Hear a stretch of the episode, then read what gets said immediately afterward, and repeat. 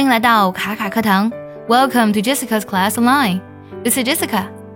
马上呢就要到六一儿童节了，International Children's Day。今天呢分享一个小朋友的故事。小孩子的世界呢其实非常单纯啊，无非就是喜欢玩、喜欢吃。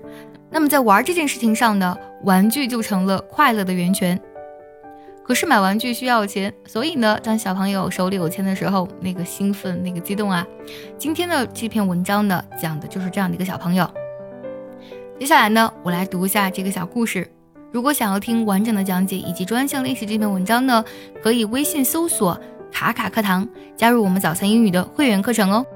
My husband gave my six-year-old son a ten-dollar bill. This ten-dollar bill went with my son everywhere, from one pair of jeans to another. One hoodie to the other. My son would even sleep soundly with a $10 bill under his head. You see, he was holding out to buy something special. One day, my son and I went to the local grocery store where a man was singing carols and ringing a bell. My son asked me, What is he doing? I told my son, He's singing to get our attention in hopes of collecting money for the poor or for children who don't have toys. I proceeded to keep walking, but my son wasn't next to me. I turned around to see his little hand digging in his pocket, pulling out his $10 bill. He slid the bill into the slot, said Merry Christmas, and walked over me. I said, You made mommy very happy. He told me, I heard a voice say, Go, give him the money.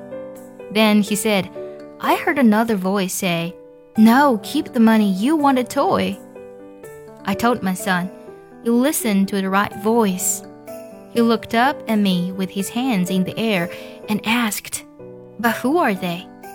I laughed and said, They're you. 这个小故事呢就听完了。最后呢，问大家一个小问题：How much money did the boy give away？这个小男孩呢捐了多少钱呢？ 如果你听懂了这个小故事，知道答案，记得留言告诉我哦。See you next time.